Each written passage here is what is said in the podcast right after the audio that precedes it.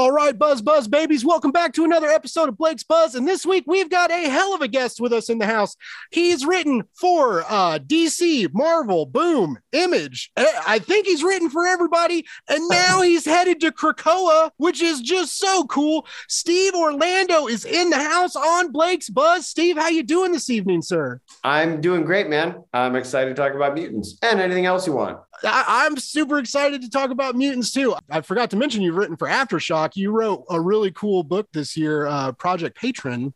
Um, and like, I'm, I'm a little, I'm not like mad at you, mad at you, but that cliffhanger was just like really intense. And so one of the first things I wanted to ask is like, are, are is part two going to happen? Like, how long do we have to wait? Cause like, it was so cool, dude. Uh, we hope so. I mean, look, I mean, you're allowed to be mad at me. It's emotional blackmail, but it's also emotional blackmail for the publisher to give us a part two. So we hope so. I think a lot of it is going to depend, as anything in comics, going to depend on how the how the collection does. Mm. Um, the I mean, the singles didn't do amazing, you know, and obviously nothing was doing amazing. It's the middle of all this nonsense that's been yeah. happening. Uh, but I think it'll a lot of it'll depend on the collection. I would love to go back. I had a great time with that book. Um, and uh, although I might be working with that guy Patrick Piazzalunga again somewhere else, so stay tuned on that. But very cool. Yeah, we would love to come back. And your reaction was exactly the one I wanted to, as I said, because I was just essentially trying to blackmail folks into letting me do more, uh, which is ongoing. So uh, we'll see what happens. Yeah, it, so the death of Superman was like a really big deal to me. Um, when I was in, it came out when I was in second grade, I think, and my dad was the maintenance man at my school, and he like went to a comic shop and bought me the Death of Superman trade and gave it, like brought it to me in class and was like, "Hey, I got this for you." And like, I was like a god amongst the kids that day, right? Like I had this new Superman comic where he dies at the end, and like the older classmate, like uh, the upper class people were like wanting to like hang out with me, and like we were all reading it all day. Uh, and, and so like, I've just always been obsessed with that story, and it was so cool to see you, I mean, take kind of like some roots of that. Um, because like, you know, what is a world without Superman? Uh, even, even though he's fictional, but like, you know, it, he's so iconic, and in that, in that world, like when you're used to like a savior like that, to just take him away, um, you know, it, it, what happens. And I love that you took that spin of like, how to like, what if the, what if our savior dies? And and we can't let that happen. And the whole idea behind that miniseries was just so crazy. Like, I I don't know. You have like a really interesting take with superheroes, which I think is why you keep getting superhero comics given to you. I, I think you write them r- really well. Um, but I mean, so were you really into like um, Death of Superman and stuff like that? Like, I just I feel like that was kind of had some heart in it in your in. I mean, comic. I was. It sounds like we're about the same age, because that happened when I was in second or third grade. Um, although it's interesting that people were excited you had a comic and weren't getting the shit kicked out of you like I was. Was. Uh, it was only my ten-year high school reunion where, thanks to the C W, that all the people that were giving me shit in high school now were like, "Oh, do you know about Deathstroke?" I was like, "Yeah, motherfucker. Like, I'm very familiar." uh, thank you. I know him personally. No, but um, anyway. Uh, no, huge for me. I mean, I didn't get the collection. I weirdly got the issue where he and uh, and his dad are like going through the afterlife, uh, you know, which was a very big somber issue. There's something that my, um, I actually I think my father as well brought back for me, in my case, from Walden Books, because we didn't have a comic store in my. Oh, I, re- I remember Walden Books and malls. Oh, yeah. uh, hell yeah. And so, uh, and I played the S N E S game as well, uh, which I was big into. I was, and you know, I was still a young, impressionable fan. I was like, "Oh, he's never going to come back." So I was like trying to logic out who was the real one. Uh, I distinctly remember that I had decided that it had to be Eradicator. Uh, and in retrospect, it's just because he was the coolest looking to me, but I had a whole logic proof for how it was going to be him, right? He had, they had to wear the goggles because he flew too close to the sun, a thing that made sense to me when I was seven, makes no sense now. Uh, so I was an Eradicator guy. Um, Ironically, I think I liked Cyborg Superman the least, but I also secretly thought that he was the real one, uh, because it was like, you know, it solved, it fixed the battle damage and all that shit. Um, Ooh, I never thought. No, I was like, way. Those are like, that's my era. When I was reading Superman and I'll always love Steel because of that. And hell, I will always love Eradicator because of that, even though uh, I'm probably uh, at least his number three biggest fan in the world, I would say. Um, I remember distinctly I wanted to get into comics so bad um, when I was a kid that I was like, well, if I get some sort of terminal illness, my last will and testament will be to write an Eradicator miniseries. I feel like I should have aimed higher. Um, but either way, I'm here. Uh, I still haven't written Eradicator anyway. Fuck Peter Tomasi. Way to go, man. Uh, but um, but I, I feel like I've done a fair amount. I mean, yeah, it's, it's, uh, you're back. I was, you know, I was just kind of like prepping for our interview and, um, you know, I've, I've read a lot of your recent stuff. Like I, I, I get, I'm on Image's press list. So like, I was lucky enough to get like the Commanders in Crisis, uh, issues to review and stuff, uh, which is another, like, just really weird, quirky, uh, another superhero take that, that I think you, you even got to go like a little wild, like just with all the different characters and different powers and in that big twist of them all being like alt world presidents that all came together. Um, and so I'm just, I, it's very impressive that your, your backlog and like, you know, everybody loves Midnighter, that that was, that was dope. Um, and then you made me cry my eyes out with the Rainbow Bridge this year. Like, fuck, man. Like that got me so hard. Like I, I've, uh, so in, uh, several, several years ago, like I had like the worst week of my life. Right. I, I had a, a two hundred twenty pound English Mastiff who was amazing. Had him when he was eighteen pounds and he, he blew up and got gigantic. And when he was, he was seven and his, his kidneys shut down and there like, wasn't anything they could do.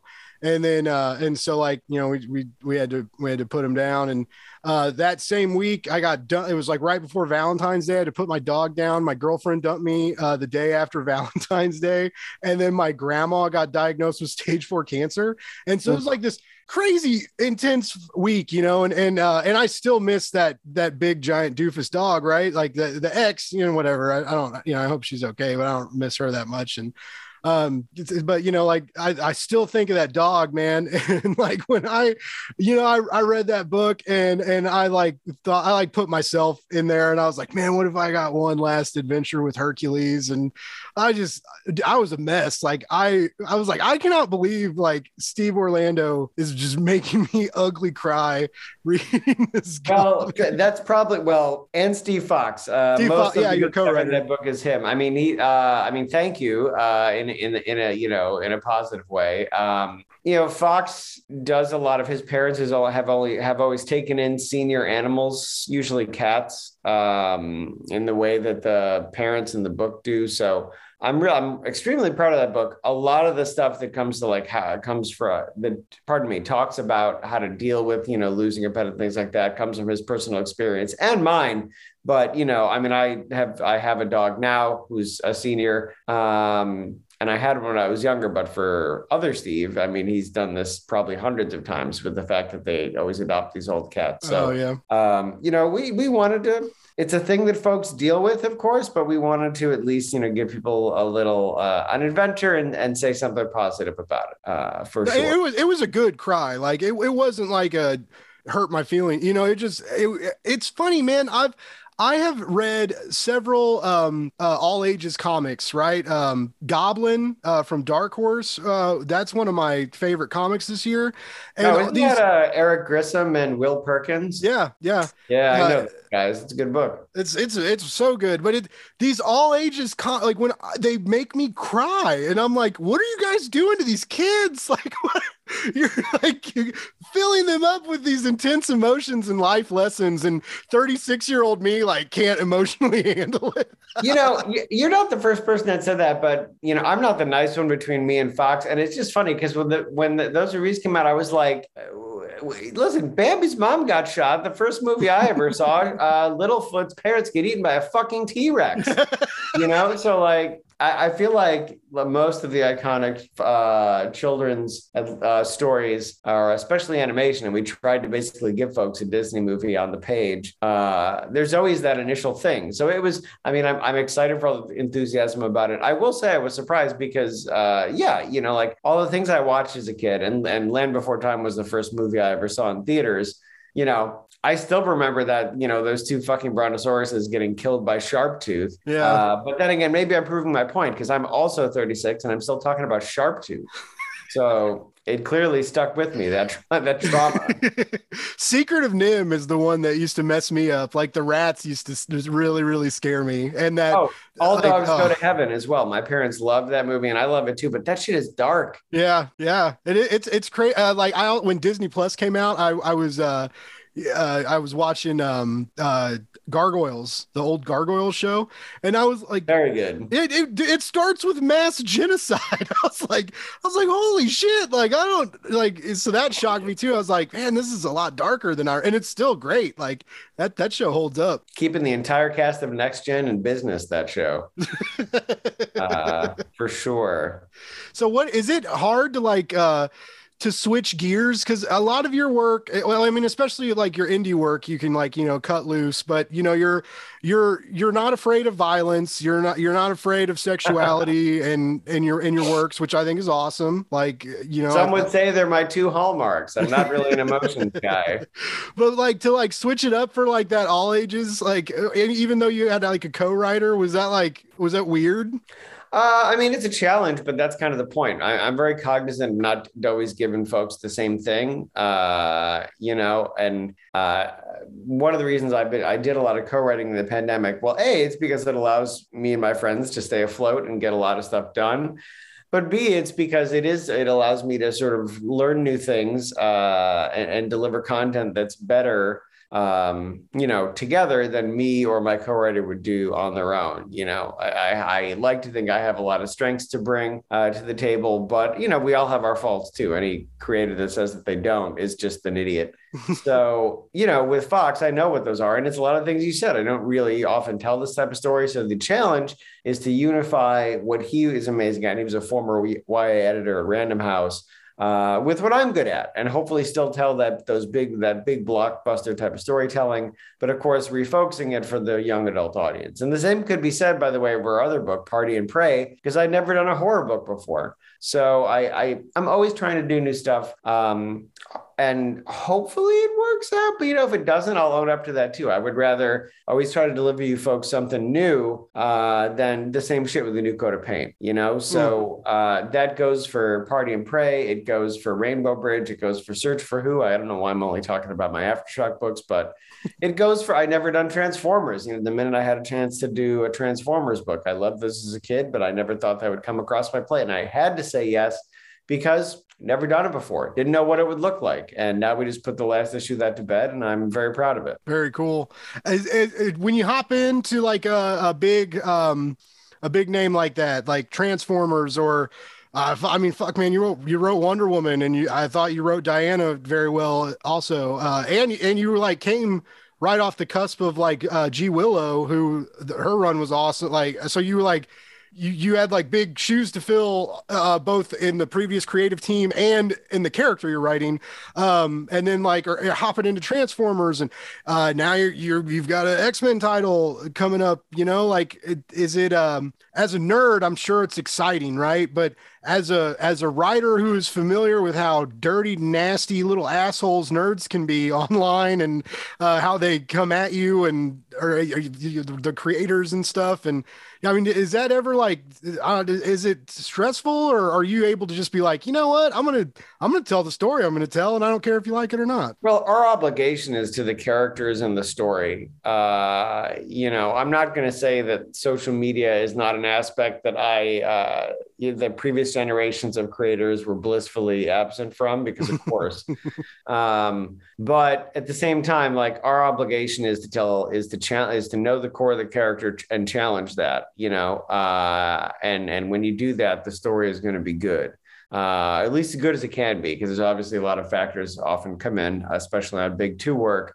Um, I'm probably less bothered by social uh, than most, you know, folks think they have a right to say uh, whatever they want to say. They don't necessarily have a right for me to respond, you know, mm. uh, but, but folks can say whatever they want to say, uh, you know, and, and, I don't know. I, I've dealt with a lot of actual in-person bullshit in my life. So like social media is kind of the vanilla version of that to me.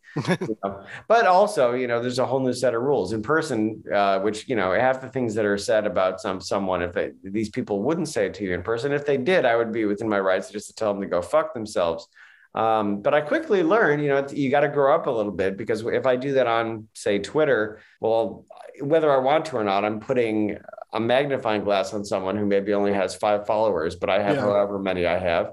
And so, look, I mean, uh, it's a boring answer, but I kind of had to grow up a little bit, which is, you know, nobody wants to do that. We're I've now you've now let loose that we are the same age. Growing up sucks. Being thirty-six, I can barely bend over anymore, uh, at least not for free. But like. Um, Says the guy with abs. I've seen your I've seen your workout pictures, sir.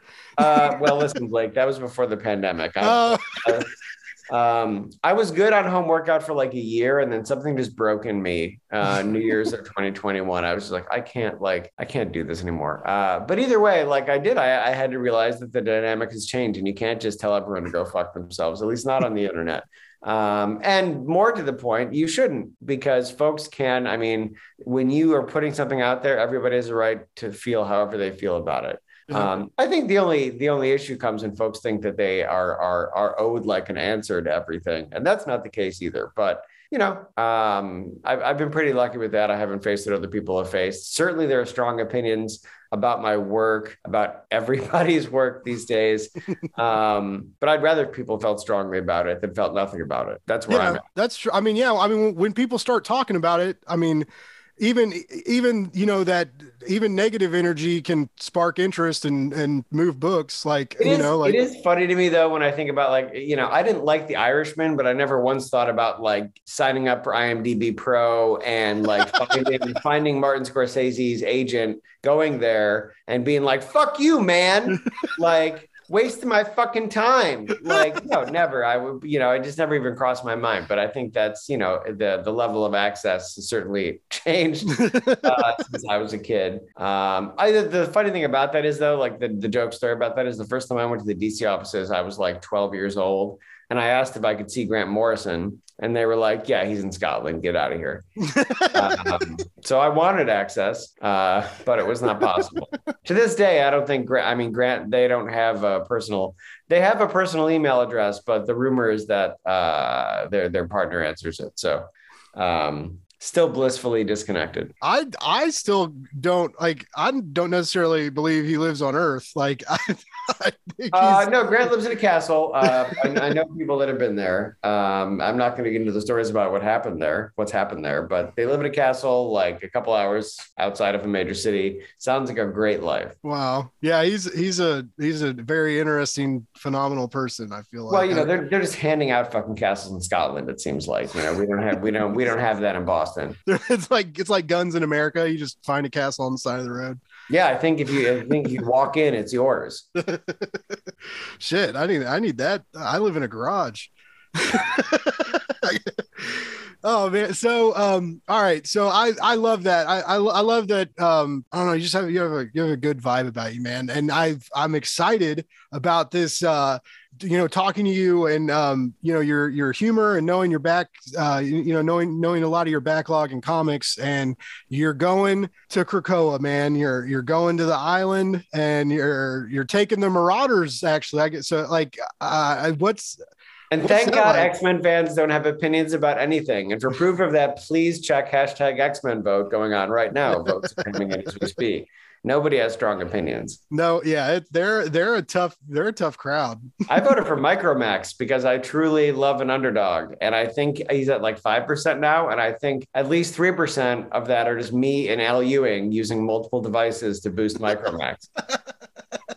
Uh, did did you get to like pick your? Because I know they're um, with the these new this new age the um, of you know post post Hickman after the lives and deaths of Wolverine and, and the new Inferno, like they're we're switching up the teams and stuff. Like, did you get to pick your team, or, or did they kind of do that for you? Um. No, honestly, I mean, I, you know, the, the and I'm not trying to be obtuse. The, the the secret is I've been in the office for a long time. I've been working way ahead, so I kind of don't remember. But like, there wasn't any real uh, mandates other than Jerry heavily implying that I should, you know, maintain Kate and Bishop as as captain and, well, in my book at least, basically co-captains. And I wasn't going to argue with that because I love Kate and I love Bishop. Uh, I still remember the twang that accompanied Bishop in the X-Men ninety-two show anytime he showed up. uh, his musical cue. Um, but no, a lot of it came from, like, you know, the, the X-Men office is very interconnected. So it's like, okay, well, you know, this book is starting, this book is ending. Here are some folks that are coming free who wants them. And we all just sort of work out who's going to, you know, who's going to do the best work with a certain character. And then also make sure that the cast have a lot of good amount of give and take and tension. Of course, like, I was going to put Somnus in the book. I just created him, uh, you know, so I wanted to, uh, along with, um, Claudio Aguirre and Luciano Vecchio. So I wanted to make sure he was there and uh, got some screen time, because it's it's it's an issue that we create these new characters and then they show up once and don't, you know, to, to last, you have to show how they fit in. So you got to dedicate to them. And so that's that was important to me. But no, the team are folks that I thought would be interesting, both from the existing team. Um, you know, we did know some people were moving elsewhere. Uh, so we had slots to fill, and we filled those with people that I thought would make the book fun. And that goes for, I mean, we all now know the Cassandra's on the team. Uh, there will be someone, I think, else joining by issue ten, question mark. They'll appear in issue five, but not join immediately. Um, that will be a surprise. Um, and yeah, I mean, it, listen, it's just about making you guys the best book, uh, that we can. Um, and I mean, other than being like, yeah, we got to do Somnus. And obviously I have especially loved what Jerry did with Kate. Um, just making her, I mean, not unlike myself, you know, in the annual, she calls herself the lead ass kicker of Krakoa. And it's, it's, seems uh, it's right in line for where she is now and how she's grown into this this this huge leadership role, and she's just become such an icon. So um, I'm I'm really excited about it, and it's been a super supportive office. Um, going to be some wild shit happening. Uh, issue four, I just sent the solicits in, um, and if they let you know, you'll know if this happens or not. But part of my solicit text is that it features ten thousand years of first appearances. uh, so I'm, I'm, I'm very excited for you guys to see what's coming, and I'm happy to talk about what else, whatever else I can. Uh, the funny thing is, I'll say this, like, pro- folks probably see that I'm using Cassandra and think that, like, uh, you know, my Magneto the Mutant Force issue was, uh, part of a, some sort of plan, but I will admit that it was not. When I wrote that issue, I thought that was going to be my only X-Men issue ever. So I wrote everything I could possibly in those twenty pages, thirty pages, maybe, I can't remember. Uh, but you know, I, this, this, this all happened. I'm sure that there will be people with like a, like a, like an Always Sunny in Philadelphia conspiracy board, and they'll look at the Curse of the Man Thing, X-Men issue and all these things, but it was really, um, three, uh, unique occurrences that led to me getting to work on this X-Men stuff. And now, like I said, everyone has been great. Um, and, you know, it's funny, we're saying the post-Hickman era, but, you know, John uh, has, I mean, the, the secret thing he has coming up is pretty fucking baller. Um, but he built, you know, provided all goes well, like the next three to four years with us. Uh, yeah. So so it's like it's like the Hickman. It's like the, the scent of Hickman era, you know, it's like the aroma of John. the the Hickman musk. Correct. It's still awesome. There. That's awesome. Yeah, it's it's been so. Uh, and I'm sure he'll love me saying that. He's a, he's a big fan of the show. He listens every week. I'm sure, I'm sure he'll hear it. Uh, I, I'm excited because Marauders uh, with Jerry was one of my, that, that was probably my favorite of like the, that and um, Hellions were like my favorite X books, I think. Hellions, man. I wish I thought, uh, thought up that Wild Child gimmick. Uh, God loves Zeb.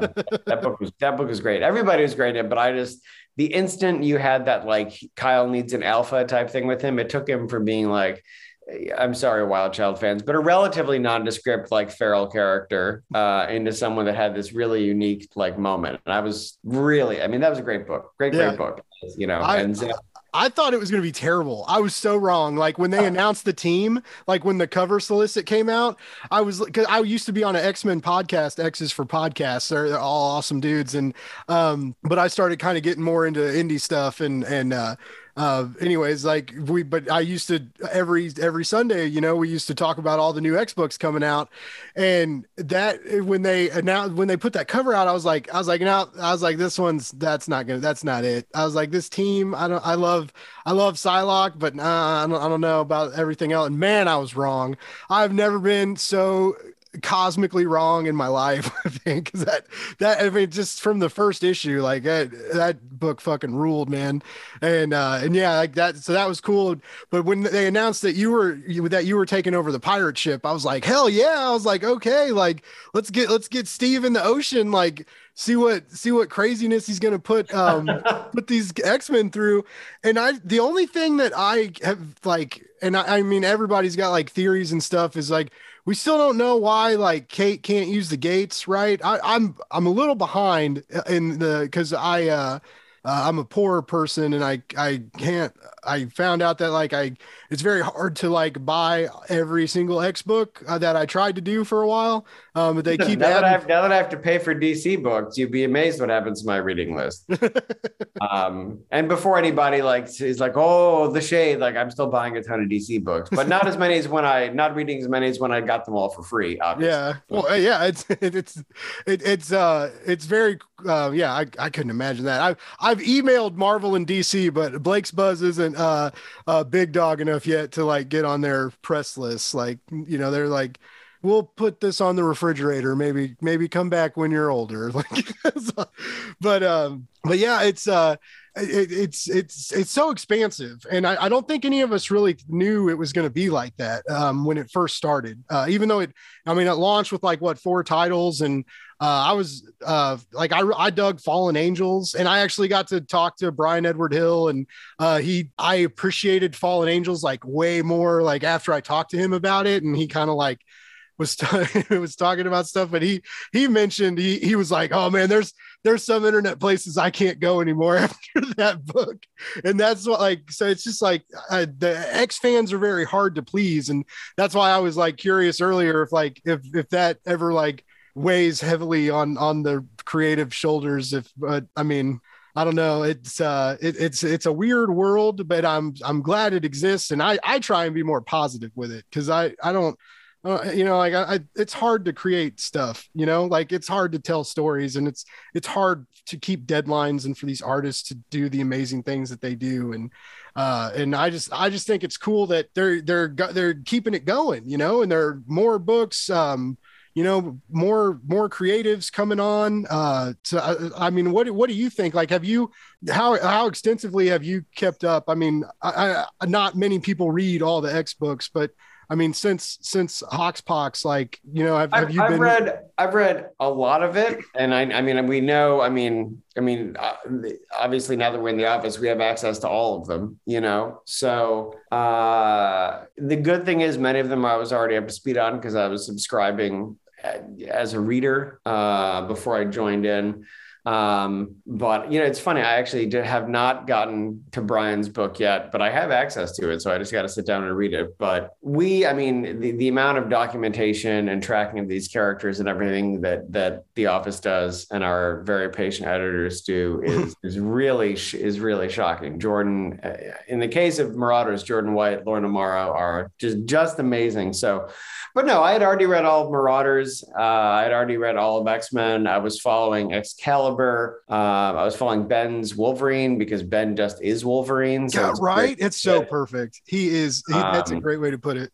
I mean, I'd love to write Wolverine one day because I too enjoy violence, but I mean, you know, Ben just literally is that character. um, so, and his voice is deeper than mine, so I have to get out of the way. But yeah, so and, and now that I've joined, I've I've been up to speed on especially everything that my characters have appeared in for Marauders. But other than a few nuts and bolts, I've I've I've, I've now read it all. And it is a huge, like, you know, it's years of incredible sci-fi content. And they really are, for the most part, you know, until Jerry's book, which is explicitly a superhero book, they are very much like each their own sort of unique genre. And none of them are sort of pat superhero books, which I think is really fun.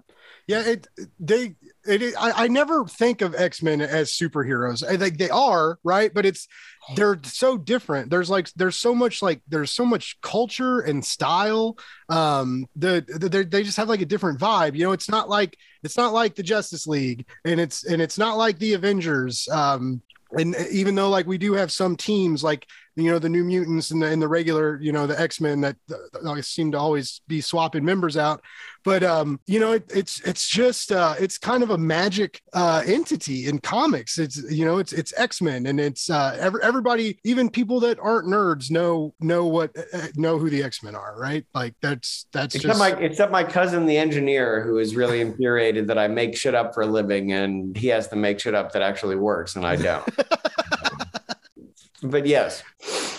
Yeah, um, so like, you know, growing up, you know, we, when you were, when you were younger reading comics, and, or even in your, in your more, you know, in our, in our old age where we have trouble, you know, bending over and, and doing these daily tasks, uh, like what's like, who's some of your favorite, like, uh, some of your favorite X writers that maybe you pull inspiration from, or, Or I mean, just... it should be no surprise uh, that, that Morrison is is is a big influence. He's a, they're an influence on most of my career, but uh, in general, um, because the book that got me to be like a regular monthly reader was Grant and Howard Porter on Justice League. But that's also just because that happened to be when we got a comic store. So like I said, I was reading X-Men far before. Um, I so my mentors in comics were Joe Kelly and Steve Siegel. So I'd have to I'd be remiss not to say that I, you know, their run is a huge influence on me. I mean, everything. I mean, they're the ones that taught me how to write comics. Uh, I, I still love Marrow, Maggot, and Cecilia. Um, it's why do you think Marrow was in the Dark Riders, uh, for for example? Um, and also they were the ones that brought the X-Men that I loved from what for me was the first X-Men cartoon, which was the failed Pride of the X-Men pilot. Um, you know, they brought Colossus, Kate, well, then Kitty and Nightcrawler back to the main team. So like th- those are my boys for a long, long time. Uh, and I, I still love that run. Um, I love the Australian era. If you want to go back into the eighties, the Outback era, um, you know, and I also really love uh, the Counter X reinvention of Nate Gray uh, and X-Force and Generation X. Uh, Stephen Grant did great work there. Warren Ellis, fuck him and his penis. Uh, so we can't talk about him anymore. Uh, but other than to say, fuck him and his penis. That dude broke my heart, but whatever. He was a yeah. piece of shit, it turns out. So... Um, and that's the way it goes. He deserves to be called that. That said, uh, I, the Counter-X Nate Gray was a big influence on me. Um, don't have plans for Nate yet, but you might, maybe someday. Don't have plans in Marauders at least, but, um, uh, what came after that? And I loved Mike Carey. Uh, you know, I, I know I'm bouncing all over the place, but I actually think that, I mean, maybe I'm wrong to say it's underappreciated. I feel like a lot of people don't talk about like the Supernovas era, but I was a big fan of that run as well. I've tried to buy that that hardcover several times, and it's I've missed it a couple, and now it's like, oh man, I think like the Supernova hardcover is like a hundred or two hundred dollars on eBay or something, something ridiculous. But I'm hoping Marvel keeps reprinting stuff. Like I've been snagging up all the Chris Claremont omnibuses. Uh, like I have like, I don't know when I'm ever going to have time to read these. Cause I have like, I think there's like, I have like fifteen, like thousand page Claremont tomes now that like, I'm like trying to get through. Uh, cause that's when I was a kid and found X-Men was mainly the, the ninety-two cartoon. Right. But you know, when I was younger, you could get like comics were sold at like grocery stores and like seven elevens and gas stations and stuff. And so, like, I remember the Jim Lee Claremont issues at seven eleven, and this is how the first time comics broke my heart. I used my lawn mowing money to buy all these X-Men comics, right? And they, uh, this is how I found out about variants. I like get home, oh, and I'm like, one. yeah, I'm like, oh. I'm like, you're all the same fucking book. Oh man, I'm so mad. I was so uh, mad. And now, now I like spend like twenty dollars on like one issue for like a store exclusive, right? Or, or like a think about buying like a one in fifty, uh, you know, dropping big bones on something like that. And, and it's funny because like when I was a kid, like that broke my heart. And then I am just now like escaping a variant, a very strong variant cover addiction. Like I was, I was going too crazy on on that stuff. Like twenty-five bucks an issue is just insane. Like fair amount. It's a fair amount to pay for a four dollar comic. Yeah. And my uh, buddy, my buddy's always like, you just put it in a box. You buy this pretty cover and you put it in a box. He's like, I don't, I don't get it. And I'm like, yeah, but I know it's, I know it's in that box and I can look, pull it out and look at it if I want to. Um, well, God love you. Keep, keep, keep doing what you do. Um, buzz, buzz, babies. We're taking a little break from that awesome interview you're listening to to talk about an awesome comic shopping experience I've stumbled across. Let me tell you about Gage's Comic Pages dot com. This is a family-owned mom and pop type shop, but they're all online. The Gage family is putting themselves out there and putting in the work so that people who don't have a local comic book shop can still get comics every week. These are good people. They ship quickly and securely, and shipping's free if you spend over ten dollars. Basically, if you buy three or more comics, shipping's free. And what's better than that? If you use the code Blake's Buzz, you get ten percent off your first order. And if you want to pre-order something or make special requests, sending a message through their website is super easy. They can even make you a pull list. The Gages are great people with a great shop and a great outlook on nerd life, and I highly encourage you to check them out. Again, that's Gages Comic Pages dot com. Yeah, you bring up a good point. I have to mention the Claremont Lee era, like many people our age, because like I didn't even know who Omega Red was, but I just knew he looked cool as fuck and I liked him. But yeah, I was, so I, I watched X-Men ninety-two, but I would rent the Pride of the X-Men pilot from like a year or two before all the time from Video King. So I was like, that's where I learned X-Men from first, was that in the console arcade game. So mm. I thought, I mean, first of all, I thought Rogue was just a weird version of Dazzler, um, and I still love Dazzler. I mean, I'm I'm half bis- I'm half gay. Of course, I love Dazzler, but regardless, like, uh, and I was also shocked when Wolverine wasn't Australian in the show. Um, but yeah, that I could still like, it's funny. I could probably recite most of that hour long pilot or however, it's not even hour long. It's probably like thirty minutes long, you know, I'm going to have to hunt this down. I I've never heard of this before. Oh, really? Well, yeah. No, first of all, the animation is gorgeous, but bizarrely Wolverine is Australian. He's calling everybody a dingo. Um, it's basically the giant size team, uh, versus, um, a pretty classic Brotherhood of Evil Mutants. Um, Kitty Pryde is like just joining up. Um, it's cool. Uh, very, very, very corny theme song that I still love. Uh, but yeah, it's called Pride of the X-Men. Kate Pryde's name is the Pride. You can find it on YouTube. It's like thirty minutes long.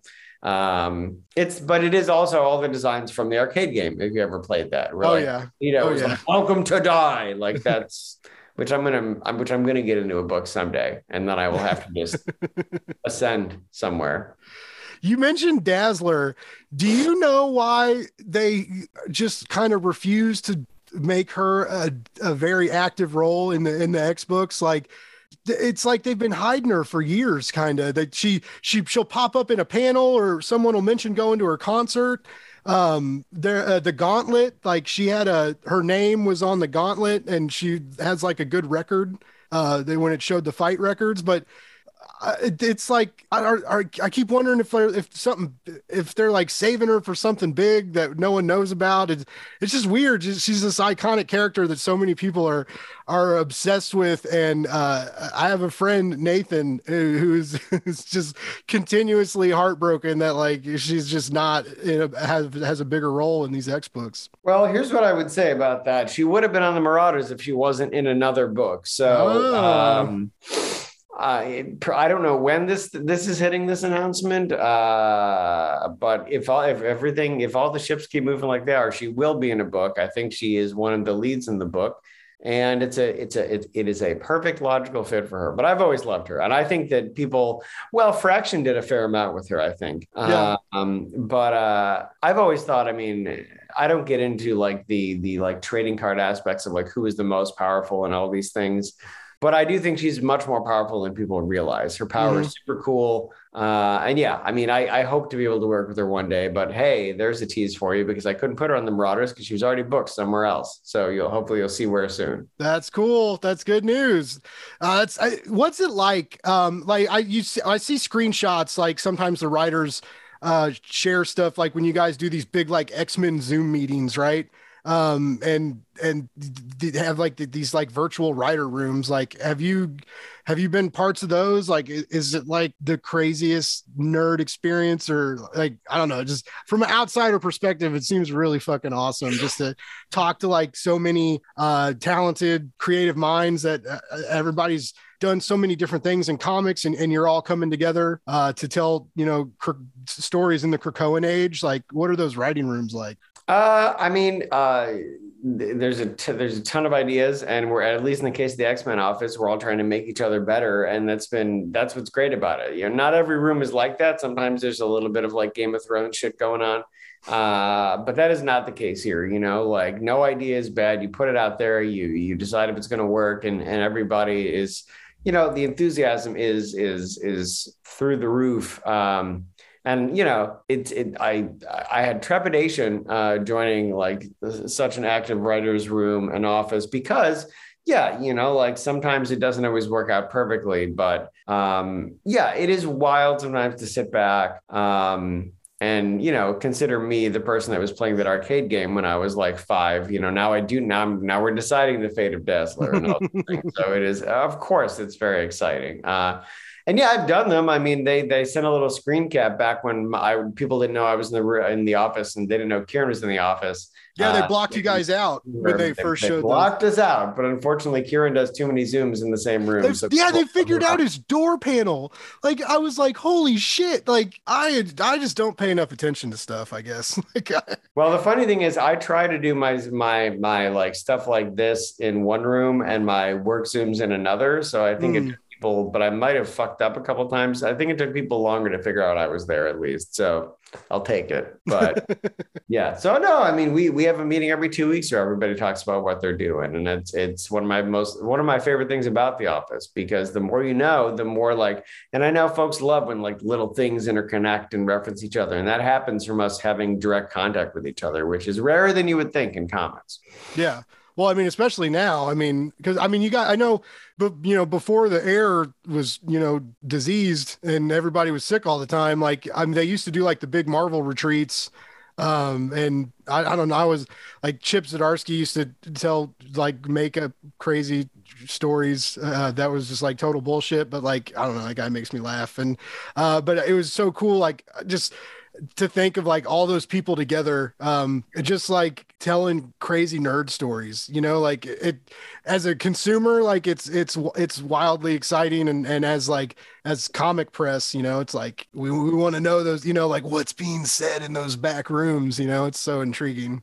Yeah. I mean, well, I've never done, I haven't done a Marvel one yet, but I did many, many ones at D C. Uh, and I'm excited, you know, for the first time the X-Men office can get together. And part of that is because we do really all get along. Uh, and, um, you know, well, hopefully when all this is over in the year twenty ninety-nine, uh, uh, my, my disembodied head can go to my first Marvel summit. Uh, it'll be like in a Futurama jar, you know, but at least yeah. they're all. How, um, do, do you know, like, You I, you mentioned like you you're already like scripting or working on like up to like issue ten of your run of Marauders. Like, do you do you know how like how long you're going to be on it, or is that do they tell uh, I mean, you that? It's, like, it's ongoing, so I'm hoping I get at least as many issues as Jerry did. Nice. Um, I mean, obviously, it all depends on, on on how things are going with the line and all that. Um, but there is, uh, you know, the powers that be willing. We have a, you know, as I said before, Jonathan, you know, apparated into whatever book he's doing next. Uh, we definitely, I mean, we we got a room with with the folks at Marvel, and and we pitched out, I believe, up to twenty twenty-four. So like, cool. there is, and it's not like it's not like everything is like locked in stone, but the the broad beats are there, and it's going to be a pretty wild couple of years, provided, of course, like you know. the world doesn't get cracked in half and things like that. But the thing about that too, though, is like maybe something else will come up. Maybe another opportunity will arise, and not all of that will come to pass. But if it does, it'll be because something even better happened, you know? So, and, and that's a great place to be in. That's awesome. I, uh, who's your favorite publisher to work for? I'm kidding. Don't, don't. But like what... myself, it's, uh, when I self-publish, because I don't give myself any notes.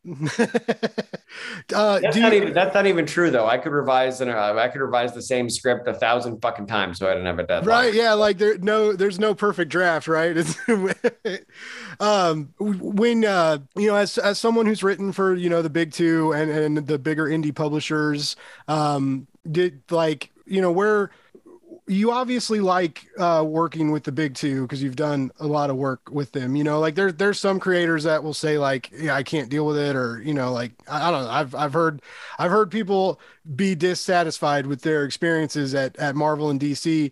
Um, and but and you seem to have you're you have like uh, you've you've had some really strong opportunities at at both places. Like, has any has anyone ever tried to like uh, like get you on like the retainer or the or like the the sole contract deal? Like, or well, you... I I was on one of those for four years at D C. So oh, they okay. did. Um, and the irony is that I was talking to an editor at Marvel before I signed exclusive with D C, and then she's and then she came to D C anyway. So uh, we still got, we still ended up getting to work together.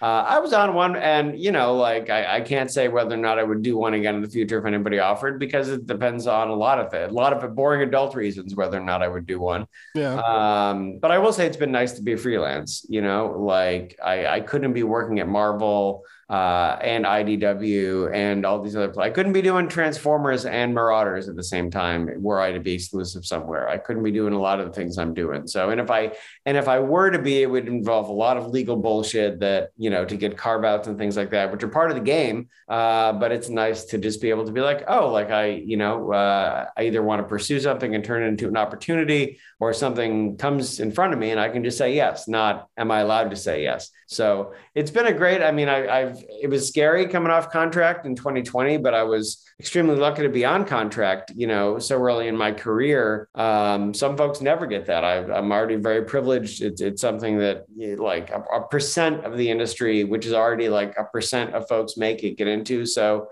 um, it was a lucky thing. And I, and I would, I, I'm really happy I did it, but I've also been really enjoying that I can pursue what's interesting, you know, to me nice. now. And I, it's been that way for the past two years. I didn't think I was going to make it. I thought you were going to be interviewing me from the back of a Starbucks where I was mopping the floor. Not that there's anything wrong with that. I sold wine for ten years. Uh, but you know, I bet on myself, and so far I'm still, uh, the lights are still on. So, I mean, not that folks can see, it's an audio podcast, but trust me, it's not in the dark. Everything is fine. That's cool, man. I, I'm happy for you. Like I, I, I think you work very hard. Uh, you, you put out, you know, you, you do some, you do some great writing. Um, Well, I do work a lot. It's funny. People ask how I, well, so, and, and like my joke answer is like, I live in Boston. That's how I write so much. Cause my rent isn't, it's not like I'm paying my rent in magic beans.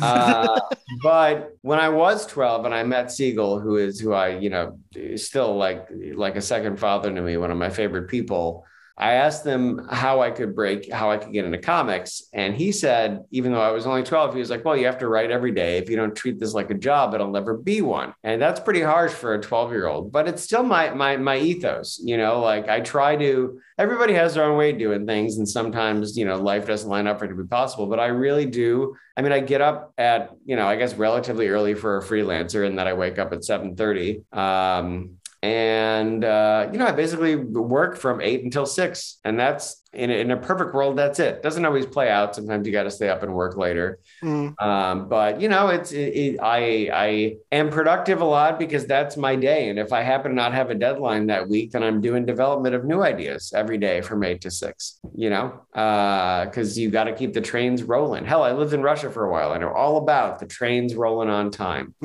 uh, so it's it's I, everybody works differently. But for me, you know, I wouldn't probably know what to do with three weeks off, uh, yeah. to be honest. I get like, I mean, I tried it, and I do take days off. I'm not like, it's not like I'm fucking Sisyphus here, but like, I will admit, like after a couple days, I start like, my, my, my, my boyfriend and I'll be watching Doom Patrol, and I'll like get the itch because I love that show uh, and how strange it is. And I'll be like, fuck, I need to do something cool and strange, you know, like it, yeah. like it creeps back in after a couple days. That's cool. Yeah. So, I mean, that's good. I, that's, I, that's, I think that's why you're writing good comics, man. You got that, you got that spark, you got that drive. It, that's like that new rock song, man. That shit just gets me fucking pumped up to the max. Max. Like, I hate that it's, I hate that I listen to it some mornings. I'm like, God, you're such a tool. But then I'm like, I'm ready to work. But yeah. Anyways.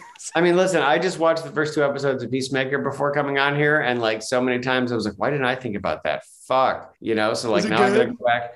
Uh, I mean, listen, I enjoy it. You're my, I never say if anything is good or bad, because as we've talked about, everybody has an opinion on the internet, but I thought it was like, it's totally unlike any other like superhero quote unquote show. Uh, the opening titles is a fucking dance number. And like, what I truly love about it is like, Cena is game for anything. And I respect that about him. Like there's a lot of guys, The Rock, that take themselves too seriously, uh, you know, and that is not him. Like, like it's very clear that he is like, he knows he's a hilarious looking human being, right? Like he's like, it's like the Hulk drinking a latte when he's walking around.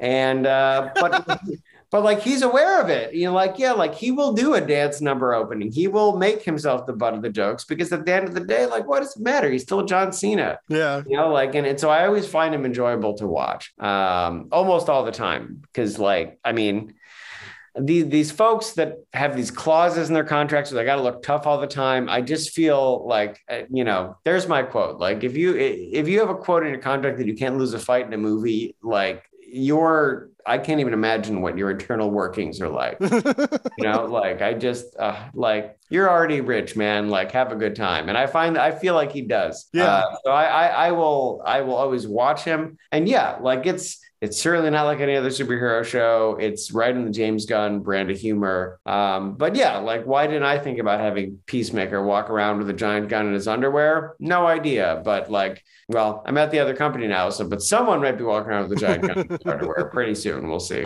I just wondered how it was going to play out because I, I loved the new Suicide Squad movie, but you know, by the end of it, uh, I, I hated it. I was like, oh, fuck you, man. Like, um, because uh, I really I like uh, I like that other actor. He was in The oh. Killing and RoboCop and Hannah on Amazon. I'm so oh yeah, uh, Joel Kinnaman. Yeah, I, I I just think he's a boss. And when when they like got in the fight and, and he killed him, I was just I was like, oh man, you prick.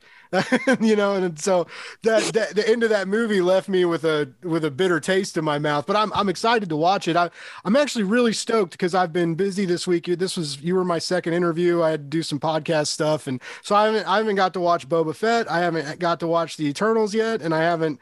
Uh, I got I got three issues of Peacemaker to watch, so it's gonna be a it's gonna be a nice, chill, nerdy weekend. I'm very much looking forward to it. Uh, yeah, there was a Friday early in the year when the finale of Falcon and Winter Soldier uh, and Mortal Kombat came out on the same day. Yeah, like, I remember that. It's like we're not leaving the house, you know. um, Uh, but yeah, no, I mean, I, I but the, the more to the point is that I can't even really make it usually like more than like five hours through like a like like sitting around before I want to do something creative. So that's that's the secret to why so many books have my name on it, along with, of course, the rent.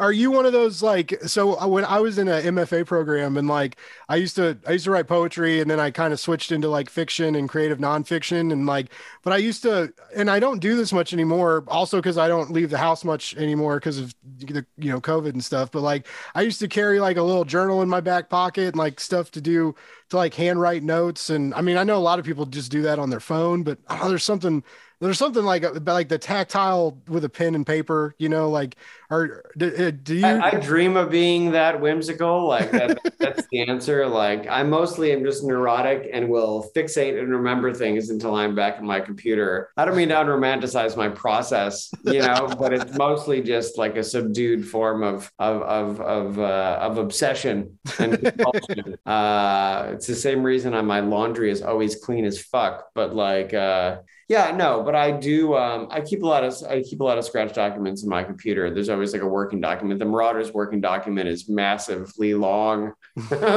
um, we'll see how much of that stuff actually happens. But yeah, it's I'm always like it's usually a document for me because also my handwriting is shit. But um, look at my signature. Uh, it's available on eBay. Trust me, no matter what I do. Uh, But yeah, no, the, but the documents are super long and the what if sections of them grow all the time. So Mar- March third? Is that? Oh man, you want me to know the number of the, the of the day? It's certainly March. The number one comes out. I knew it was March, and it wouldn't even mean anything with the way there's been shipping delays. But yes, that's true. Our, yeah. our, our, our annual comes out at the end of January, uh, which is sort of the handshake between me and Jerry. Uh, and that was and- supposed to come out today, but it I, it didn't. I, apparently, again, I'm going to point to the supply chain. Yeah. Um, I, I mean, listen, I haven't gotten comps for it yet. So, uh, but I sure saw uh, a reviewer with one. Luckily, it was a positive review, but I was like, oh, at least someone has seen it uh, in hard copy. But yeah, that comes out this month, comes out January, we'll say. And uh, then we do start in March. As to what exact day, I mean, would I, you know, we're just hoping it lands in March the way things are going. So uh, that's that's cool. You're you're co-writing an annual, which that's like that's like a cool way. I to mean, I up. wrote the annual myself. I should more just it's a spiritual. uh, no, Jerry Jerry's been busy on X-Men, but but it's his. You know, it's it's it's the we we see the new cast. We do, we take some time to to give some moments to some of the old cast and things like that. So that's more what I mean. You know, you'll see a little bit of Bobby and Christian. Um, but we'll also be introing the, the new folks, and, and we'll see how they get there. Very cool. I'm I'm excited for Kate too, because I uh, I really like X-Men Gold, even though everybody says it's terrible. Um, like I I'm I'm like cast out of nerd circles for for liking X-Men Gold, and and but the reason I like it is because Kate is running the team and she runs it well. And I love that leadership aspect for her, and that's been one of my favorite parts of the Krakoan age was like. her uh, like Emma kind of like showing her like a different side to herself, and just the the um uh I don't know, she's just like she's she's strong and she's bold, right? And and and she's great on the page, and the the broken nose and the knuckle tattoos and the the pirate, I don't know, like her, I'm on board for like anything she's in, and I'm really excited to see how you write her. And thank you. Her I mean, and Emma, you know, has really grown into a great mentor. It's been thirty years plus, and she was just lighting Firestore's hor- horse on fire just to fuck with her. uh, no, Kate has been great, and I mean, she's got a you know who who better to test her and go toe to toe with than someone like Cassandra Nova, you know. But their first meeting is very pleasing for me. It's at issue one.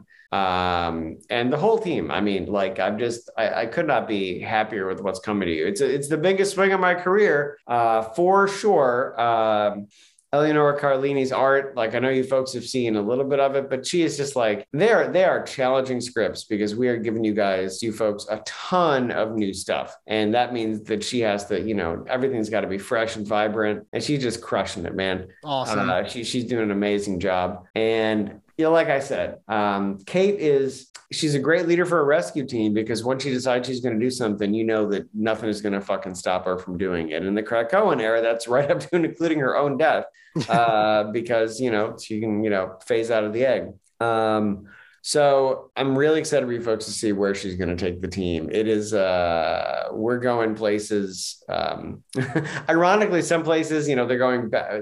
We've said we're going to use the Shi'ar, and it's funny because it's like, oh, we're going to space again. Well, we are, but for something completely different. And, you know, then two billion years in the past. So we're skipping around.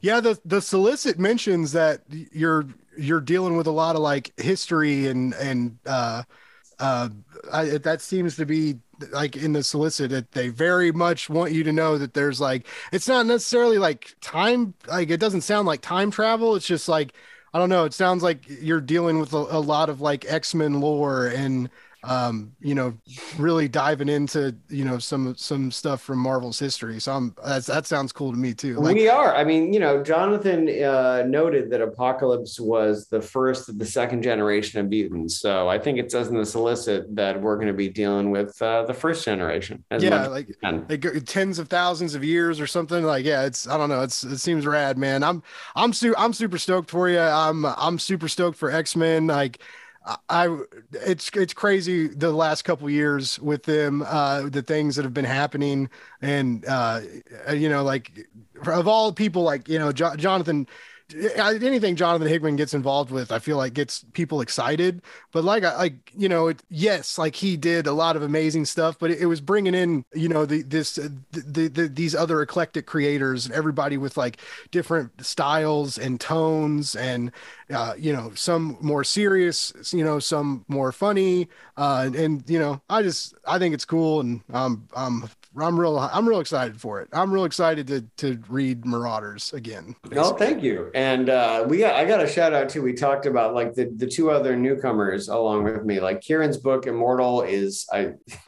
It's a book to watch, by the way, for folks. Like uh, I can't remember how much has been said about it, but it is a big mover and shaker book when it comes to the like the happenings. Uh, in Krakoa, it's a must follow. Uh, Lucas Warnick has drawn that from Trial of Magneto with him. Uh, and also uh, a pleasure every time he's on the Zoom, Victor Laval. Uh, Sabretooth, yeah. It's great. Uh, Leonard Kirk, one of my one of my, one of my favorite unsung heroes of comics, just a master on the page. Uh, that book's that book's fucking awesome, you know. And and I had I had not met Victor until uh, joining this office. So uh, you know, we're each doing our own different shit. I could never be as clever as Kieran. I can certainly maybe be more vulgar and crass. Um, so you're each getting a different flavor with us, but it's it's it's wild. And that's not even getting to like the stuff that Teeny's doing with Knights. The stuff that Al's doing on X-Men Red, like who better to like dig into uh, hundreds of years of culture on Araco than Al Ewing, a genius, yeah. You know? So uh, the shit that's coming with Magic and New Mutants is lit under Vita. And when you see what Leah's doing as well, it's just like out of the park. I can't spoil that yet, but I'm rambling, but that's it. That is to say, like, shit is in great hands, and it's really going to surprise everyone, and surprising folks, intriguing them, uh, being provocative uh, when it comes to comes to what you expect. It's what we're here for, and uh, it's going to be a wild couple of years. And and that's not even to start with my own book, which yeah, I'm doing. I think some of the best work I've ever done. Uh, Eleonora has been challenging me, but yeah, when you're in this room, you got to do the best work you've ever done. You can't not when you're sitting down with people like this. So. I'm either going to do it or die trying, is is what I would say. Uh, that's that's very Kate Pride mentality too. I feel like, are you going to get knuckle tattoos? Like, sure as hell not. Uh, I have I have tattoo I, I have I have forearm tattoos, and that was it for me. I waited thirty-three years to get those, and uh, I guess maybe if I consider something else for thirty-three years when I'm sixty-six, I will then get more. But I have my. Uh, I have the inscriptions from Excalibur, the sword, not the book. I know it's in reverse because it's a Zoom, but I have the inscriptions from Excalibur on my inner arms, and that's it for me.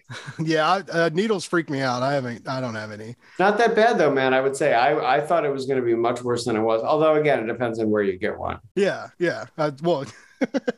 I, I've heard that too. Uh, my my buddy in in like one of my growing up, like he he got this first tattoo, and it was like it was god awful. Like it it was so bad, and it looked like a kid drew it. And I don't know what he was thinking or where he found this tattoo artist, but like after that, like when I saw that, and, and I've seen great tattoos, and the artwork can be b- beautiful and amazing, the stuff they do now. But that, that just like was one of the, I was like, I don't think I ever need one of those. But I also don't, I mean, I guess I just, I haven't found something that like I want on me forever either. You like know, maybe you know, the I, other thing that happened to me is I was supposed to take it, take my, uh, there's a place that would do tattoos on for seventeen year olds uh, with parental consent. So I was going to take my cousin who was going through kind of a hard time to get one for his seventeenth birthday. Uh, and I've been, and I was like, oh, I'll get one too. So I've been building up for like months in my mind because I was also worked up about it before. And then like the day of, he asses out of it. And I was just like, fuck it. Like, I'm going to go anyway. Like, so, so that's what happened to me. I, I had built up the potential energy so much uh, that, that something had to be done. Um, and impressively, it took my grandmother three years to notice I had them. Not because I was hiding them. I guess she just doesn't pay attention.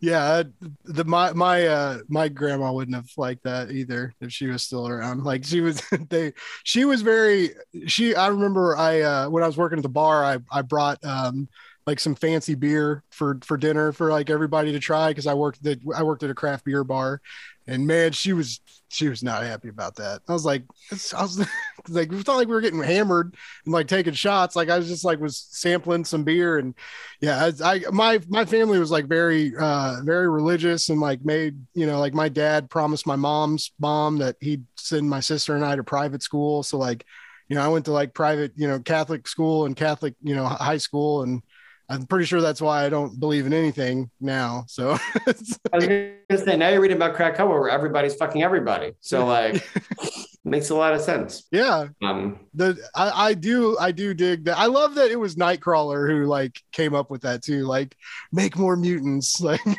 of all of all people. Yes, leave it to the leave it to the uh, the token Catholic, I suppose. We love you, Kurt, and we love your beard. But uh, everybody loves his beard, man. Like, it's, he's a good, I like he's the beard. A good looking I like guy. The beard on, you know, I like the beard on Colossus too, and I know some people have strong opinions about that. But I, I'm pro Colossus beard. I have friends who are not. um, I've never thought about changing a, the hairstyle on a character. Now I'll have to try to do that. Watch yeah. characters, you'll see. You'll see like somebody shave their head next issue, but we'll get there. Kitty, Kitty, Kitty cuts it short. Well, no, she. I mean, she kind of had the perm when she when she came back to life. Like no, no one, no one flipped out on Jerry. Well, they flipped out on Jerry for different reasons, but I thought that was kind of bullshit. So. Well, I like the perm because it is, broadly speaking, more authentically Jewish. I mean, my mm-hmm. hair gets super curly, hence our discussion about how shit my hair looks right now, because it does get super curly if I don't do anything to it. So. Um, but yeah, we'll see. Now I now now it's like on my list that I have to change someone's hairstyle. We'll see who it is. Awesome. Uh, forward. Uh, a flex that I've never done before. Well, actually, we did give uh, Vixen natural hair on Justice League, and people are really happy about that. So I guess I have done it. They're making waves. Steve Orlando changing the game. Yes.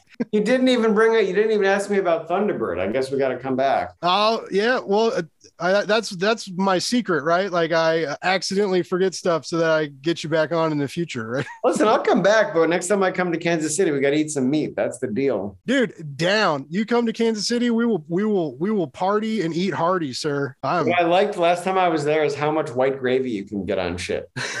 That's like one of the best.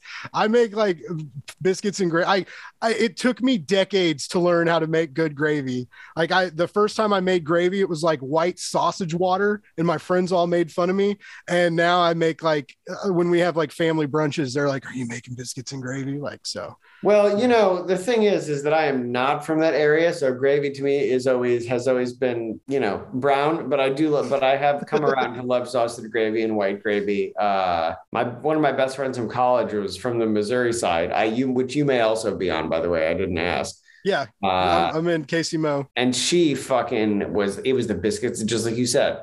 Uh, when she came to where we went to school in upstate, she was just, a, so first of all, she was shocked that Dairy Queen only served ice cream. Uh, uh, and it was just enraged that you couldn't find good biscuits and gravy anywhere. This was in two thousand four. Uh, so she was also pissed you couldn't get Chipotle because it hadn't come up to the, to the Northeast yet. But yeah, no, she introduced me to the biscuits and gravy.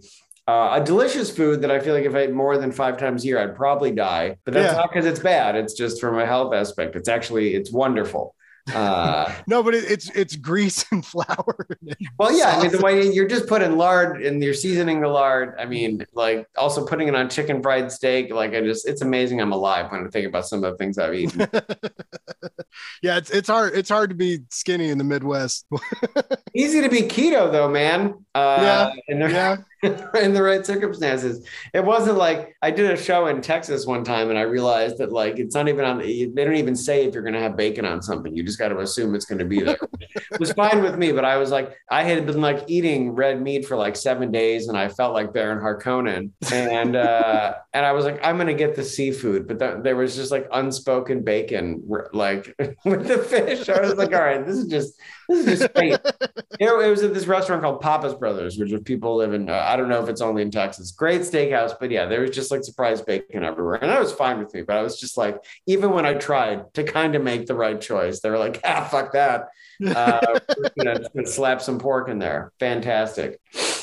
It uh, that is a that is a trend, man. Like putting bacon on every, like the, people put like bacon in cupcakes. Uh, I remember at the at the bar there was a uh, there was like a, a breakfast uh, a breakfast shot. It was like Jameson orange juice, and it, it's you're supposed to put like a like a half piece of bacon in the shot glass. Mm-mm. Um, and it was like yeah, it's. Uh, I mean, I was a pickleback guy, and I still am, but that's sounding a little adventurous for me. It was weird. It was definitely weird. Um, like, uh, pick, like, I don't know, I so, uh, man, you just like crushed my my wonderful image of you, because like, I just, like I'm having like flashbacks to the bar where like we never had pickle juice. Like we always had to like go back to the kitchen and like bug bug the cooks who hated talking to us. And be like, can we get some pickle juice? And they're like, fuck you, and it's like these college girls like ah Jameson with a pickle mac, and we were like oh well, it's not my only drink, I promise. So you're still cool. I'm kidding. You can uh, have your pickle juice, it's fine. I mean, I make my I make my beef stock with Coors Banquet beer, so that, that true story. That sounds I'd say, I've never put beer in stock before. Uh the right amount is very good. You can certainly do too much, but I found that out by accident because I was braising a brisket in beer, and then I was like, oh, this actually tastes delicious. Delicious. Nice. So um but I might have to, I might have to give that a shot. Yeah, we did. Uh, my friend and I for New Year's cooked a brisket. I mean, I mentioned he's a food writer, so it was it was a Wagyu brisket. So like, it was going to be good either way, you know, like unless you just put like cotton candy on it. um, but yeah, we did. Uh, did uh, braised it in sake, one to one sake and Sapporo for like five mm. hours, and it was it was mad good. This is clearly what people came to this podcast to hear us talk about. Hey man, a, a lot of people tell me all the time. Time that they they like that my my Twitter feed is like my dogs, comic books, and food. They were like, I never really knew that like these were things that I wanted together all the time, but I was like, okay, so yeah, like I people, listen people like to eat. I gotta come back because I'm you know we have a couple okay barbecue spots here, but nothing like you guys have there, and I need some real burnt ends on a sandwich quite bad. So hopefully things clear up, but I can come back soon. I mean, Jason yeah, took me to one of the big ones. Maybe it's Joe's. Oh, Casey Joe's. Yeah. Uh, and that shit was mad good. Uh, I distinctly remember this is also, I, we, we were, we had been a little, I had a little alcohol, and uh, Frank Terrier was explaining his book, Space Punisher, to Jason across a, pie, a pile of meat. And I always love it because like Jason is a super nice guy, but pr- very soft-spoken. And Frank is the opposite of those things. and, uh, but he was, Jason was uh, amused by the title Space Punisher and demanding Frank explain it. But his whole explanation was just like, it's Punisher in space. Fuck you. Um, but anyway, we did all go to the, whatever you call it, the Casey Joe's, and that, that shit was amazing. I felt like I woke up probably like sweating out of like, every hole uh in the middle of the night, but it was very, very good. Yeah, the the the burn-ins are are the are the Kansas City, like that, that's that's one of the reasons why like they call the we we base like you know we cook the bar we caramelize the barbecue sauce on the meat. That's the one of the, the Casey barbecue deals. But yeah, like uh, burn-ins like originated here, and that's that's like one of our sacred barbecue deals. Yeah, they're oh, good. Oh, yeah. We got, a good hot, we got a good hot chicken place in Boston. They must have come up from they must have come up from Tennessee, because it is it is it is extremely good, better than you would expect up here. But our barbecue is kind of like I wouldn't I wouldn't serve it to you. I mean, and now that I've said that, I'm sure there's some great hole in the wall that I haven't found, like you know, as happens. But uh, certain things are a struggle up here. My friend came from New York once and ate a piece of pizza, and the minute it went into their mouth, they just started laughing. Um, so that's all I'll say about Boston pizza. But anyway, uh, yeah, I would gladly come, uh, any meet, I would gladly come back. Hopefully once a couple issues are out, uh, you know, hit me up. Uh, but I'll always talk about X-Men stuff and whatever else I'm doing at Marvel. Hey, so I did post that Miguel uh, O'Hara, Paul Fry art on Twitter a couple of weeks ago. That was not an unsubtle hint. It was just a page of art from something I'm working on. So stay tuned. There's more to come. Very cool. I'm man. If, if your name's on it, I'm gonna I'm gonna try and read it or pick up the trade when it comes out. Like you have yet to let me down uh, with with. And I I don't want to like don't I'm on like super kiss your ass. I haven't read like every book you've written, but what I've read from you is really impressive. Um, you know, Manhunter, the way you wrote Wonder Woman was cool. Uh, I, I love the way you write superheroes, like I said, and I, I'm very excited for you to uh, bring that to Krakoa, because I, oh, yeah. I, th- I think you're going to be a good fit, man. And, and I, I think, I think, I think you, the Marauders are in the best of hands. Like, I'm excited. Thank you, man. I appreciate it. All right. Well, um, as uh, the polite podcast host, I'm sure I, th- I think you have like thirty thousand followers already, but uh, real like. Where, where the best place to find you on, on, on Twitter, right? Like what's, where do we find you on Twitter? Twitter and Instagram. Those are the ones to find me on. Uh, and they're both the Steve Orlando. All right. Well, every folks follow Steve, uh, buy his books, cause they're really good. Uh, make sure to pick up the trade for Project Patron when that drops, probably in a couple months. Dates get, are getting weird right now. Like we talked about earlier with paper shortages, and it's been, it's been uh, delayed numerous times, but it, it's coming to you. I promise. Yeah. And it's, it's worth, it's worth picking up. Uh, five solid issues, and and like we gotta we gotta make sure Aftershock gives him uh, gives him more room to to finish telling that story, because that's just a super uh, violent and crazy trippy book with some really interesting characters that I I want more. I I want uh, I want to I want you to finish their story, basically. Wow. All right. Well, hey, Steve, again, this was so cool, man. Thank you so much. Uh, best of luck uh, with with all your uh, endeavors and, and your your numerous, apparently, Marvel gigs that you're that you're juggling and working on. And um, hey, man, we'll hopefully uh, definitely have you back on once uh, once Marauders is rolling. Maybe maybe touch base and and and talk about uh, talk about what you got going on with the Pirates. Hell yeah, just let me know. All right, buddy. Well, this was so cool. I appreciate you. Absolutely.